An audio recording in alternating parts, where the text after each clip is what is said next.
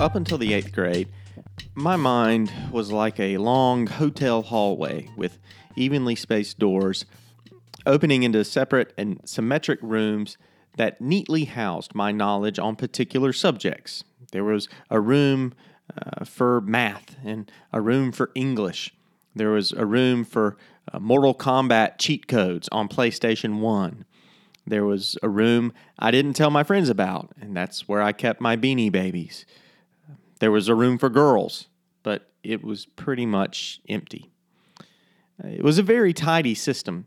Everyone kept to their own room until I summoned them forth, one at a time, to engage with my adolescent gray matter. When I no longer required their knowledge, I sent the subjects back. It worked great until one day the dinosaurs got loose. And they didn't tiptoe lightly down the hall. No, they stampeded straight toward the one room I most needed to keep spotless. I remember the exact moment they breached the door.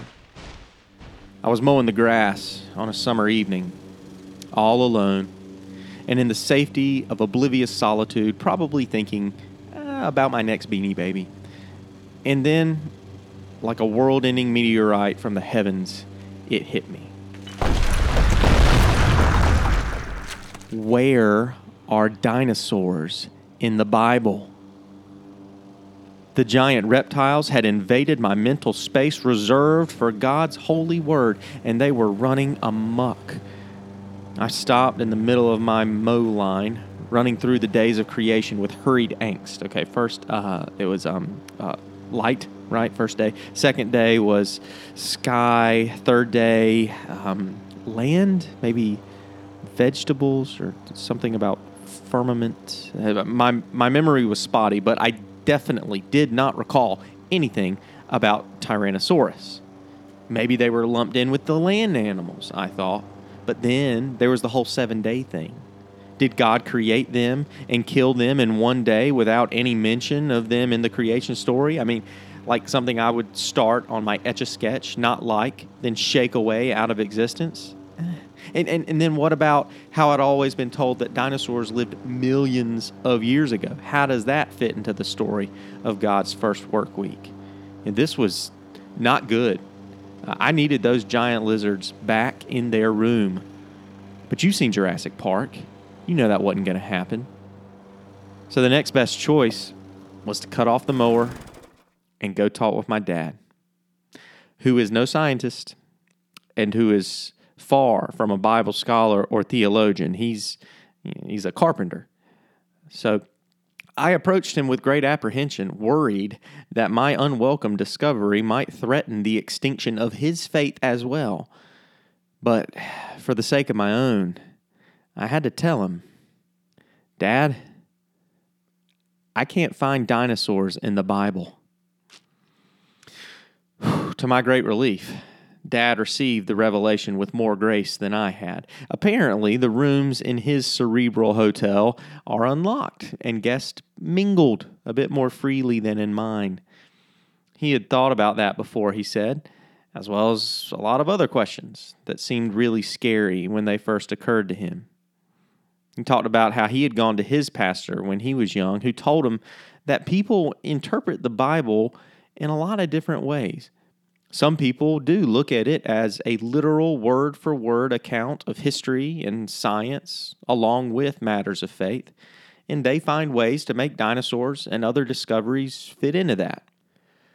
But there are also other people who interpret some passages, like the creation account, more metaphorically, who think the original authors of the Bible had different, grander intentions when telling those stories than just to recount events from the past. Such folks, Dad said, uh, might say, okay, creation took six days plus one of rest, but the Bible also says that to God a day is like a thousand years.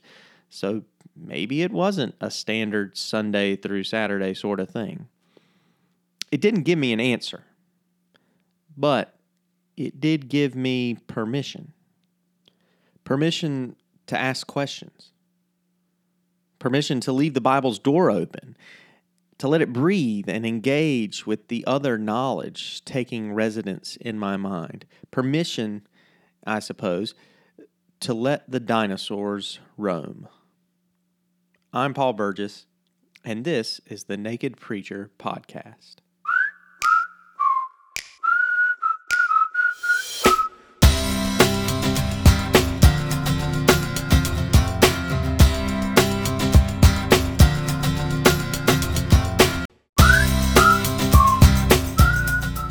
The fear that evening was that my question would render my faith extinct. The relief was that ultimately it actually proved my faith was alive.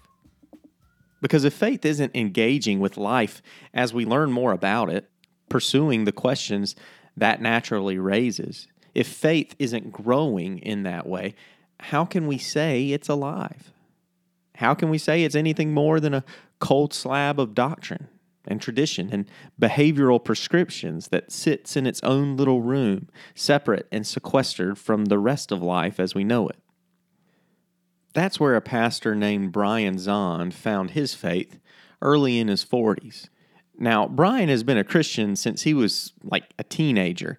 Uh, he had a dramatic conversion experience and, and really turned into a rock star for Jesus. Loved him with everything he had, and many, many lives have been made better because of it. That authentic love for Christ led Brian to start a church, the Word of Life Church in St. Joseph, Missouri, where he has pastored all of his adult life. But after a couple of decades, Brian dried up. He knew what his tradition had handed him. He knew the formulas of Christian theology and the motions of Christian life, but the faith that yielded didn't feel relevant, vital, and thus began a theological journey that would ultimately transform not just Brian's church and ministry, but his entire life a journey from one station of belief to another. To use his words, it was a transition from water into wine. I invited Brian to come on the podcast, not just because I want to hear about that journey, but because he lived it in front of his congregation. He processed his questions and his discoveries and even some changes openly from the pulpit week after week. To me, that requires a great degree of pastoral vulnerability, and I was eager to hear what his experience was like. Uh, before we do hear from him, though, I want to say one thing. Hopefully, all ministers, if we're being sincere in our faith and in our pursuit of our calling, are growing. And naturally, all of us are going to grow at different paces and likely in some different directions.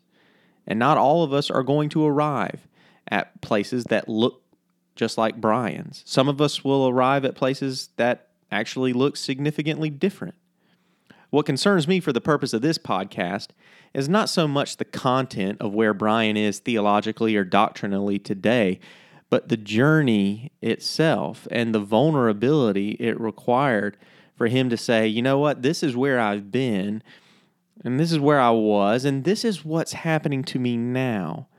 And being honest about where he felt the Spirit was leading him. You know, he didn't have to have the integrity to be honest about that in front of those he served, but he did.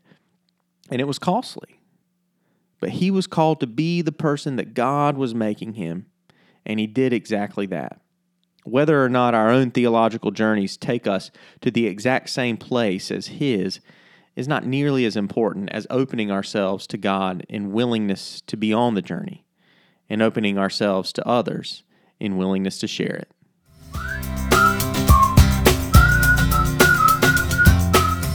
Coming on the podcast today, we have a special guest who is the founding pastor, and he's he's still the lead pastor of the Word of Life Church in St. Joseph, Missouri. He preaches there most weeks. Um, also, an author who's written several books, including "A Farewell to Mars," "Unconditional" with a question mark, uh, "Sinners in the Hands of a Loving God," and a particular relevance for this lowly preacher, uh, water to wine, some of my story. Not only that, but he knows more than you know about Bob Dylan, and I can guarantee it. I do. Uh, yes, he does. Uh, he's Pastor Brian Zahnd. Brian, thank you for being here with us today, man. Thank you for having me, Paul. It's good to meet you and be yes, with sir. you. Yes, sir. Likewise, likewise, um, and and you are a distinguished guest, uh, not only for those reasons that I just named, but uh, though this isn't the first episode of the Naked Preacher podcast, this is the very first interview I've mm. ever done, and uh, so this could go really horribly. Hey, um, I'm, easy. I'm easy. Just ask me what you want to ask me, and I just roll with it. All right, man. Sounds like a Rolling Stone. One would like say. Rolling Stone. There Once upon a time, you dressed so fine through the bums of dime in your prime, didn't you? Oh, there it is, man. There it is. Um, well, the story of this podcast is that I wanted to create a space uh, where ministers, you know, people of the cloth, uh, can share stories of vulnerability at times that um, pastors or preachers or chaplains or youth ministers or, or, whoever dared to be a bit more authentic, uh, more real in front of those they serve, in hopes that maybe ministers who listen can uh, get a little bit of community from that and maybe be empowered to be a bit more uh, vulnerable in front of those they serve as well. Uh, so when people have asked me, like, well, who are you going to have have on to be a guest? I've, I've thrown out uh, your name and uh, to describe you, I say, well, he's this pastor who's been on a pretty intense theological journey. And he went on this journey in front of his congregation, which I think is pretty vulnerable. And we'll get into what that journey was. But first, I'm curious as to how you would characterize that journey because I find myself tempted to use language like, well, you went through uh, a theological change or a transition or maybe transformation, but I don't want to use any language that connotes like a, a negative to positive type of shift, you know, like any of the ministry that you were doing before right. this journey was was of less value than what you do now. So uh, what language do you use to put on your journey? Well, let me just tell you a little bit of the story. Um, I had a dramatic conversion experience when I was a teenager. Mm-hmm and overnight went from being the high school Led Zeppelin freak to the high school Jesus freak. Um, and so that's that's how I start following Jesus. It's in the Jesus movement. Awesome. Uh, by the time I'm 17, I'm leading a ministry. It's a coffee house ministry that was essentially, basically, it's a music venue for the Jesus music scene of the time. Mm-hmm. But it it functioned in many regards as a church because we were winning young people to Jesus. I was baptizing them, I was discipling them. And then this officially became our church, Word of Life Church, when I was 22. But I was really doing the work of a pastor from the time I was 17. So I've been a pastor longer than I've been an adult. Wow. now, I'm not saying that's a good idea. Right. I'm not recommending that's not a pattern to follow, but it's just part of my story. It's what happened. Mm-hmm. And so I start with the Jesus movement. That funnels me into the charismatic movement, mm-hmm. which was good until it wasn't. Mm-hmm. Uh, and then charismatic movement sort of leads me into, you know, some word of faith, all of that sort of stuff. And it, it's just, we're talking now over a very long period of time, mm-hmm. Uh, over 20 years. So it's just happening in- incrementally. Our church is growing, it becomes large. And around the age, well, around the age of 40, and, and by the way, I'm 59 because people want to know to figure this out. I, I, never make any bones about being how old I am or am not. Yeah, own it, man. Own it. So when I was 40, I began to just sense this unease. Mm-hmm. And I thought, you know, something just doesn't feel, something's off. Uh, I, I entered this thing in a very radical, revolutionary kind of way and it just felt sort of tame. Mm-hmm. It felt uh, very accommodated to the wider culture, although I don't know if I could have used that language at that point. And so what I did was I altered what I was reading. I had read just you know what what charismatic Christians would read, um, and I and I tired of it because it's pretty thin, and I didn't need to read anymore because I already knew what what, what there was to be said. Right. Um, and so, and I, but I didn't know where to go. I was, I was alone in that sense. And so I just had an instinct that I needed something old. Mm-hmm. And so I, I thought, well, I've just got to back up and start from the beginning. And the beginning didn't mean the Bible, although I've always been rooted in Scripture. I've always sure. done that. But but I, I understood, okay, but I'm reading the Scripture through a certain lens of interpretation. So how do I go? How far can I go back? And I started reading the Church Fathers. I started once again reading philosophy, which I'd done somewhat as a teenager because I just liked it. But I began to do it more seriously. And I began to read uh, just what I would consider the canon of Western literature, the, the great novels and writers that have helped form the Western mind. And this goes on for about five years. I'm just doing this kind of on the side on my own until I reach a crisis point. And I was 45, or as I say, at halfway to 90. and I, I just thought, something's got to give here because something's not right. Remember, everything in my life at a what we call a ministry level uh, by the metrics that Americans like to measure success, was stellar. Yeah. You know, everything's large and growing and big and booming and all of that. Mm-hmm. It's what ministers, you know, claim that they want. But I'm deeply dissatisfied. So I begin 2004 with a lengthy 22 day fast where I did nothing but fast and pray, sleep at night, preach at the appointed times for 22 days. Wow and it was I, I, hope to never do anything like that again. Yeah. It, there was there was not a moment of it that I enjoyed. It was it was it was brutal. Man. But it shows you how desperate I was. I hope to never be that desperate again. And I don't know that. I mean, just to be honest with you, Paul, I don't think I could do that again. Hmm. I mean, maybe I could. I kind of doubt it.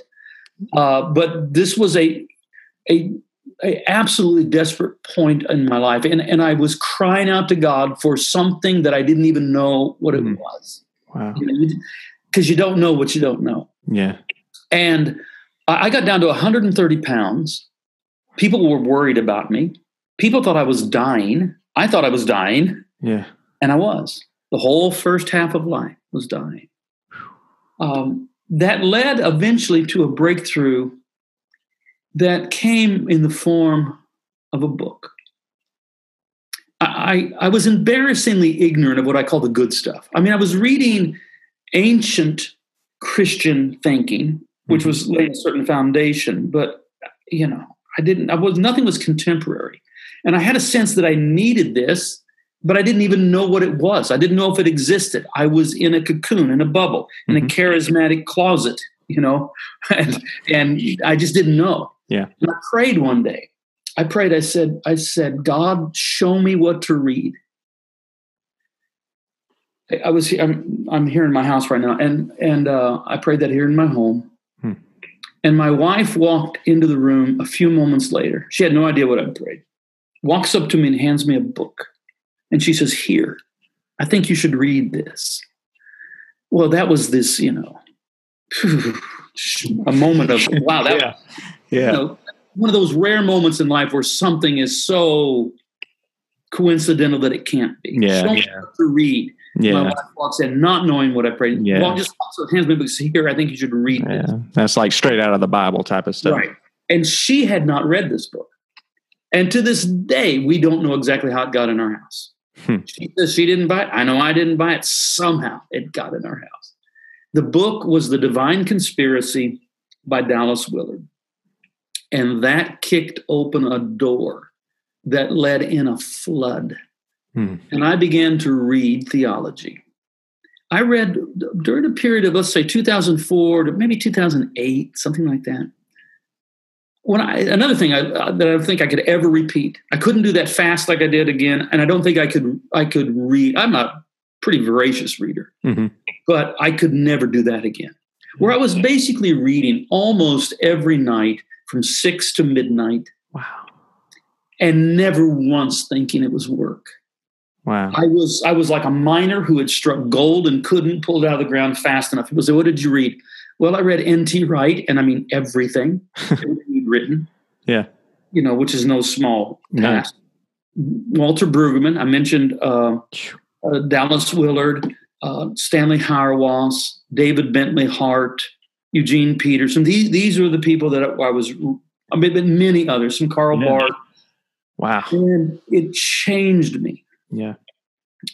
And I was thrilled. I mean, I suppose I was haunted by a fear that that the that Christianity wasn't as rich and deep as I hoped it could be. Mm. That I'd kind of reached the end of it. Yeah. And then I realized, oh no, no, I haven't even scratched the tip. Yeah. And I found this vein of gold. I found. I, I, mentioned I was in a charismatic closet. It was. It was like I had mistaken a broom closet in a great cathedral for the whole cathedral. And one day I opened the door and went, "Oh, I see. There's more wow. to this." Yeah. So anyway, I'm just going on and on, but that, that's that's what happened. Of course, as I'm being, I, I preach from who I am. You know, mm-hmm. I'm not. My preaching and and me are synonymous. I mean, I don't separate the 2 mm-hmm. uh, now, you know, a, a, a, wise pastor may not preach everything he knows or she mm-hmm. knows, but mm-hmm. that, that's always been hard for me a little bit. I really tend to want to preach everything I know because I just naturally get excited about it. Yeah. But you know, so so how? What do I? Well, the, my go-to metaphor. That's why I called my my memoir this uh, is water to wine. But that, that does kind of connote a negative to positive. But I think negative to positive is better than positive to negative. That's why yeah. I don't like the, the, the, the uh, metaphor deconstruction.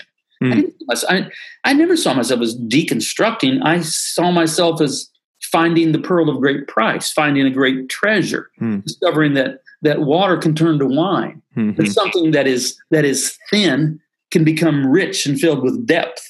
Yeah. So that's how I describe it. Yeah. Now, as as you know, and as our listeners might guess, because there is a story here, not everyone was as thrilled with my discoveries as I was. Yeah.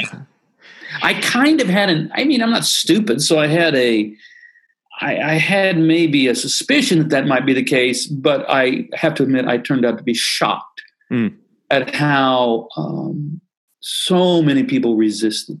Mm you know, uh, people don't like change. I get that, but uh, I was really shocked by by. Well, we ended up losing a thousand people, and that's out of how many? Well, let's say let's say twenty five hundred or so. Mm-hmm. So big chunk, forty percent. Oh, huge chunk, and um, it seemed like I lost all the people that had any money or were willing to give it, and so that made it all the harder. Right. Um, and I, I, laugh about it. I make jokes about it, and I can tell you that today, my wife and I were we're fine. We're healed. We're happy. Mm-hmm. We're word of life is the is. I mean, it's at a really good place. Um, but we went through a very hard time. Yeah. That, that, in one way we weren't sure if we were going to survive. We weren't sure if the church was going to survive or if we would survive. I, so I don't want to sugarcoat it. It was brutal. Mm. I mean, we went again. Maybe maybe I shouldn't say this, but you know, you're asking for a vulnerability. We, I think we both would say we went years without being happy. Wow. That we were just. Well, I, I, I say that, and I, I, need to clarify that. Yeah. It, it's it was a strange experience. On the one hand, we and we we went through this together. My wife and I. We're making mm. the same discoveries, and all this is happening to us both. On the one hand, we were deeply satisfied and finding great joy in discovering the beauty and the depth mm-hmm. of historical, authentic Christianity. Mm-hmm. That was genuine. Yeah. But making the changes brought so much pain in our life. I'll say it this way even though we had joy and we weren't regretting these discoveries and, and implementing them, I would say that we we never didn't feel pain for several years. Sure. Yeah. Even longer than I, if you ask me how long I'm going to tell you how long because that would really discourage people. we went a long time with just feeling constant pain. Yeah, yeah, a broken uh, heart. Sure. Well, I can assume that a lot of these people who who left or who are having difficulties, they uh, were probably there for a long time. A lot of them had, had probably seen. Some of them we had known since we were teenagers. People that I'd led to the Lord, baptized, uh, married, uh, baptize their kids. We had this interesting phenomenon, though, and it happened many times. People my age and maybe older were leaving the church and their adult children staying. Hmm. And saying, Mom, Dad, you can do what you want, but we think you're crazy because it's this thing that's keeping us in Christianity. Hmm. If we don't find a church like Word of Life is becoming, we're not going to be in any church. Mm-hmm. So I thought, I thought that was a really good sign. Yeah, that that we were. Well, I say I wasn't looking for signs. People ask me this: Did you ever have any self doubt? Did you ever doubt yourself? No. Yeah, I, I never did. Did you ever think you were crazy? I never did. I mean, I knew what I was finding was truth. I knew that. Yeah. Yeah. Because I never had any other motive. I wasn't trying to change. I wasn't looking for something novel. I wasn't trying to wreck my church, but I was just committed to knowing God is revealed in Christ. And as, as I saw it, I knew it was truth. Mm-hmm. Uh, but I did think it was still a good sign that though people in their 50s are leaving, people in their 20s are staying. Mm. Now, the problem is people in their 20s don't have any money, or if they do, they don't want to give it. but still, the future belongs to the young. So I thought that's that's a good thing. Yeah, yeah. Um, what's a uh, reminds me of another. Uh, of course, I'm naming all the popular Dylan songs. I'm sure you know all the deep cuts, but you know the times they are changing. Get out, get out of the the way if you don't understand. Mothers and fathers throughout the land, don't criticize what you can't understand. Your sons and daughters are beyond your command. Your old road is rapidly aging. If you if, if you can't lend a hand, please get out of the way. I, I messed it up there. The last. Uh, uh, if, please for the times they are changing. you saved it. You saved it. um, what What do you think was was too much for for some of those who who left? What do you think it was? Only one thing was too much. I mean, there was things here and there. Some people didn't like an emphasis on liturgy and sacrament. Some people didn't like uh, our changes in eschatology, but those were negotiable.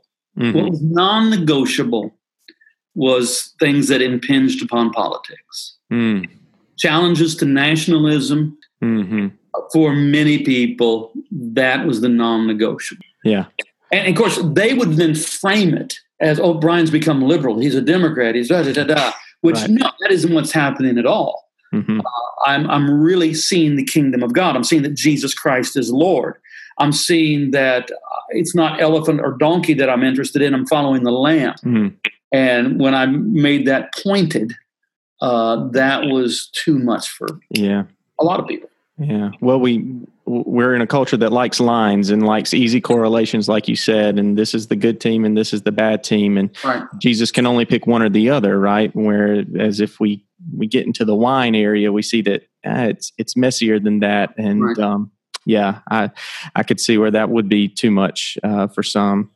Um, so now, though, you're at Word of Life Church and all the people who disagree with you have left, right? And it's only 100% people who no, think that everything you say is right. It's never, it's never, that way. Our culture has changed. Sure. Uh, and, and, I'll tell you, we, we will have plenty of people that adhere to a pretty strong, hard, right, conservative position, but um, they they hold it somewhat loosely. Mm-hmm. And they do recognize that all things are subordinate to Christ, and that at Word of Life Church, what we have cultivated is a culture of kindness. I, yes. I so uh, you can be a supporter of a particular uh, political position, provided you can do so with kindness. Mm-hmm. And so we have. Um, I don't want to say too much. I think I can, I, I can say this. I can say this much. This will be fine.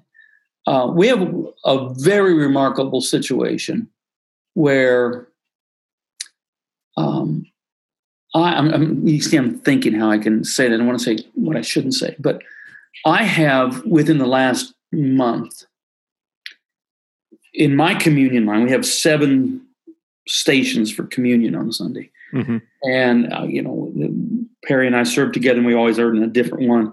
About two weeks ago, I served back to back two ICE officers hmm. and two undocumented immigrants. Wow. Back to back. They were, and I don't think either one, I think I was the one that knew those are ICE officers that are members of our church. Yeah. That's an undocumented immigrant family, members of our church. Wow. And they were back to back. I thought, hmm, hmm that's interesting. That's, that's, that's, I don't know what to say about it. There, there's something kingdom going on there yeah. that those, And and the ICE officers, I don't want to say too much. They know what my position on some of this is, mm-hmm. and they would disagree, but they continue to come because they're finding Jesus there. You you share in the body and in the blood. Yeah, yeah. Mm-hmm. That's powerful, man. That's uh, and I think that's the mark of of you know a healthy church not necessarily uniformity in in what everybody uh, thinks and believes but but places where um, the lamb as you say not the donkey or or the elephant or whatever is yeah. is held above each and and we're all working um, so i've heard you say elsewhere that um, you know you don't it's not your intention to force people into their own um, you know, or, or, or throw people into the same journey that you've been on. Right, it, right. Yeah, right. Elaborate on that because I'm sure that's that's a tricky Look, road I to mean, walk. I think I think I can. I think I legitimately can lay claim to the title pastor theologian. Mm-hmm. I mean, I do I do the work of a theologian. Mm-hmm. I lecture now. One of my most common places to lecture and teach are seminaries. Mm-hmm. So I'm a mm-hmm. theologian. Most Christians aren't, and they don't need to be. Hmm. Um, you know, there is a, there's plenty of people in our church that will say, "Yeah, word of life has changed." Yeah, I think some of it was theology, but they probably couldn't tell you what, because as long as they're maintaining a connection with Jesus, the story of Jesus, the gospel of Jesus, the presence of Jesus, the reality of Jesus, that's what they're doing. And they're not thinking theologically. One of the problems with the Protestant Reformation, I, you know, I'm fine with the Protestant Reformation. Something had to happen. The, the Renaissance church was deeply corrupt and something had to give. Mm-hmm. But we have placed an intolerable burden on all believers to be theologians. And they're just, that's, that's, that's an absurd stance to take. And so, if we kind of back off from that and realize that not everyone has to do that, mm-hmm. then um, I think what they would say, what they would say, what they would notice about Word of Life, they would say there isn't an us versus them uh, angry culture at. Word of Life. There may once have been, but that's not there anymore. Mm, yeah, they, they, would recognize things like they would be. It would be hard for them to cast in terms of theology. Now, the one thing, in fact I never would say to people, I changed my theology. What I would say is, I continue to grow and develop, to nuance, to learn, to adjust. I never said I changed. I just said, you know, grew. Yeah. With one exception. And the one exception is eschatology. And I just said, you know what? I changed mm. because I was wrong. Mm. And my one defense is um, I was I didn't invent dispensationalism. it's, it, it's just what was given to me. Sure. And I just went along for the ride until uh, I asked N.T. Wright into my heart, and he saved me. Critics will hate that. That's a joke, folks. I'm just saying that N.T. Wright has has done a tremendous job in helping, especially Americans, because Europeans and British never had this problem. The, the, the Left Behind, uh, Late Great Planet Earth, um, you know, John Hagee, all that sort of eschatology that is uniquely American. Hmm. And N.T. Wright, using the scriptures as a New Testament scholar, has done tremendous work to show that we have completely misunderstood those passages where we've cobbled together a rapture theology and all of that. Mm-hmm. And so I, in that area, I just had to admit that mm-hmm. I changed, and I changed because I saw the truth and realized that I had been misled a long time ago. Yeah, yeah. Hmm. Um, so you know your journey like i said has been inspiring to me because i think it's inauthentic for anybody to expect their their minister to not be on a journey of faith, yeah. to not be in this process of of water to wine. Hopefully, that's that's where we all want to uh, get to, and what we all want to be on. So, uh, because you have done this and done it so publicly, do you? Um, do ministers ever contact you and sort of say, "Hey, man, I'm going through this. Oh, what, what should I do?" Oh, you have no idea. I mean, when was the last one? Uh, 45 minutes ago. Wow. I hear from pastors every day. Hmm. They contact me constantly. Hmm. Um, I, you know, I say every day. Let's say between five and ten a week. Yeah. Wow. Most of most of them because they read Water to Wine, but it can be other things too.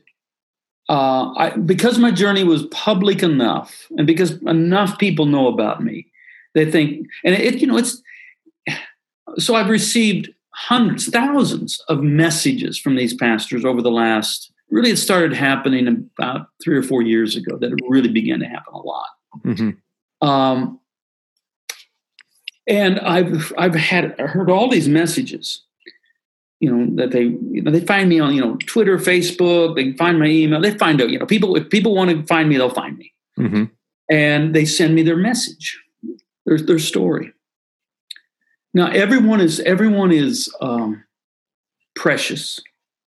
Everyone represents a unique life, living a unique story, and yet they they follow a template.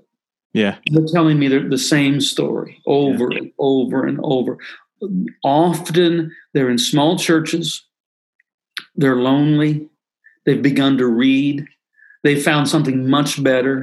They see the distortions in Americanized pop Christianity and nationalistic Christianity, and but they're scared. You know, how do they make change? How do they push their church in a new direction? I mean, many of these people, this is this is their vocation. It's their jobs, how they put This bread their on. job. This is how they pay the bills. Mm-hmm. And you know, it's a risky move, and they, they just they just want someone to talk to. And a lot of them come see me. I mean, they'll ask if they, you know, you know, I, I respond to every one of these. I sometimes can't respond at length. Mm-hmm. Um, sometimes I try to a little bit, but I respond to all of them. Occasionally, I'll give one or two to my wife, who will respond more at length. Um, a lot of them ask to come see me, and I, I just always say yes. Now we have to work out when, you know, Mm-hmm. but Yeah. I say, okay, you want to come see me? Come see me. And so, you know, people all the time are flying from wherever Seattle, New York, Dallas, where, Mhm. wherever to come spend, to have lunch with me Mm-hmm. and uh, just so they don't feel so alone, and they just maybe want a little counsel, a little advice. Yeah. And that's why we, that's why we did our water to wine gathering Mm. that we just did. Uh, what was it like a week ago? Mhm. Uh, I thought, well, I don't mind doing that. In fact, I think it's important to do that. But what if what if we had a bunch of people come all at once, Mm. and that way they can meet one another. Yeah. Um, and in every session of our water to wine gathering, we, we did Q and A, and um, we would like have 35 minute presentations with 15 minutes Q and A. It was one of the first sessions. I wasn't the speaker. I think it was maybe Jonathan Martin who had spoken. Mhm. And we are beginning the Q and A, and there was a young man. I was way on the other side of the room from him, so I didn't really see him that well. But he, he looked like he might be, you know, maybe not even 30, late 20s. Hmm. And he's a young pastor and he's going through these changes and he's feels so lonely. He began to just say his question really was, How do I find people? How do I find some friends? And then he started crying. Oh man. And Yeah. I I I know that and he was just then just surrounded by people that prayed for him. I heard later that, you know, about 15 people said, Here's my email. Uh, reach out to Yeah, me. yeah. We'll, we'll hang out together. We'll get the some of them were even close enough to where he lived that they could actually so um I'm, I'm rambling now, but yeah. If, if the question is, do people reach? Do pastors reach out to me? Yes, Yeah. Yeah. to such an extent. You know, I'm just one guy, Uh-huh. and so I'm thinking, you know, just anecdotally, if that many people are reaching out to me, Mm-hmm. how many are out there? Yeah. Yeah. I mean, this this yearning for something beyond Americanized, nationalized consumer Christianity is deep. Yeah. There are pastors out there. I mean, the, the numbers must be vast. Hmm. Yeah. Yeah, yeah, I, am with you. Um, that's I, I, know one of the things that has saved me. I mean, I'm only I'm 33. Um, I've only been in ministry like seven or eight years, but one of the things that keeps me loving what I do is a, a peer group, a group of um, yeah. fellow ministers from uh, divinity school, and, and, us getting together and um, and just a space to be real and be who we are and um, gosh, I, I, feel hurt for people who don't have something like that, spaces where they can yeah. be all honest about their journeys. So, um, so uh, what what words of advice uh, do you give to to folks like that? Well, I mean, you know, it, it just it varies from situation to situation. But I, one of the things I would say is a pastor needs to be realistic about their situation. Mm-hmm. My situation was a little bit unique. You see, I am and was then when I was navigating these changes the founding pastor of a non denominational church, which means I wasn't going to be fired. I didn't have a board that was going to fire me. I didn't have a bishop that was going to come in and yank me out. Mm-hmm which means I had the opportunity to attempt this. Now, I, I that didn't guarantee any success because I could just completely wreck the whole thing. Where the church right. so small that it wasn't even you know financially viable. Mm-hmm. That was a tremendous fear during that time. I bet. Um, but at least I I had the opportunity to attempt it. Mm-hmm. Now, you know, I still had to decide would I do it, and for me, there really was no decision because I just couldn't unknow what I knew and be true to myself. Yeah. But not every pastor is in that situation. I mean, there are many pastors that all they have to do is, you know, suggest that maybe rapture theology isn't actually an orthodox position that the church has held for 2,000 years. Hmm. And the board convenes and he's gone. Yeah. Or something like that. So not everyone's in a position. So you kind of have to decide how much influence can I really have? Yeah. Of course, then some. Sometimes I say, well, maybe you'll just need do the best you can, be a good pastor, and look for an exit strategy. Maybe begin to look around where else you might go. Uh, but, so the first thing I say though is is you need some friends, you need some people around you. Probably it won't be church members. You mm-hmm. probably and they can be anywhere because you know I hear I don't know you, are I don't even know where you are. You're somewhere in the south. I can tell by how I'm you talk. I'm in Wilmington, North Carolina. You wouldn't have to convince me that. I totally believe you. and so here you're in North Carolina. I'm in Missouri, and here we are face to face talking. Yeah, so right. the technology exists to have a cadre of pastoral friends scattered all over. I mean, when I went through this, I had two primary friends other than my wife. Uh, Brad Jersak, Canadian theologian, lives near Vancouver and Joe Beach, pastor of Amazing Grace Church in Denver. So we're in St. Joseph, Denver, Vancouver, yeah. but we're communicating nearly every day. Hmm. And we're all reading the same books and hey, you got to read this and discussing. So so pastors need that. Mm-hmm. And that's you know, you'll seek and you'll find, knock and the door will be open, ask you'll receive. You'll you'll find that if you start looking for it. Mm-hmm. Is that uh, is that a Dylan quote too? Who said that? that, that's that's actually my favorite lyric. Oh, okay, all right, gotcha. Um, and then the other thing is you have to be realistic about uh, what you can accomplish. Kind of take an assessment. Do I really have enough collateral mm-hmm. with this church to move it? Sure. Or or am I just going to set myself up to be dismissed? Mm-hmm. Yeah. So. Yeah, I, I appreciate it. You got to be realistic about about things and and be be as as authentic, authentic maybe as you realistically can. Um, yeah. And and if if that brings you to a place where you just can't function there, then then there you go also, and you yeah. chance to look and keep your eyes open. Um, all right. Well, like I said, I appreciate you being here, and uh, this is um, the first interview I've done, but I think that what I want to do at the end of each interview, because this is about vulnerability and the name is The Naked Preacher, and I like puns, uh, I, I, w- I would like to end each interview with something called the skinvitation. Because, you know, worship service, you got to have an invitation, right. right? So basically, it's going to be three uh, just quick, sort of rapid fire questions, uh, an opportunity for you to okay. Uh, share a bit more about yourself and and uh, as a vulnerable pastor. So uh, here is the skinvitation. And if we have music, it would be right here. If not, this would just sound dumb. All right. Uh, this is qu- not one plea. Yeah. Question one What's one mistake you've made in ministry? Oh, you just want one? That's easy. Let's see. You know, I would say that early on I made this mistake repeatedly until I learned my lesson and that was when we were really growing and I was hiring uh, additional staff, especially pastoral staff. I hired people like me. Hmm. You know, you didn't need people. I didn't need people like me. I needed people unlike me.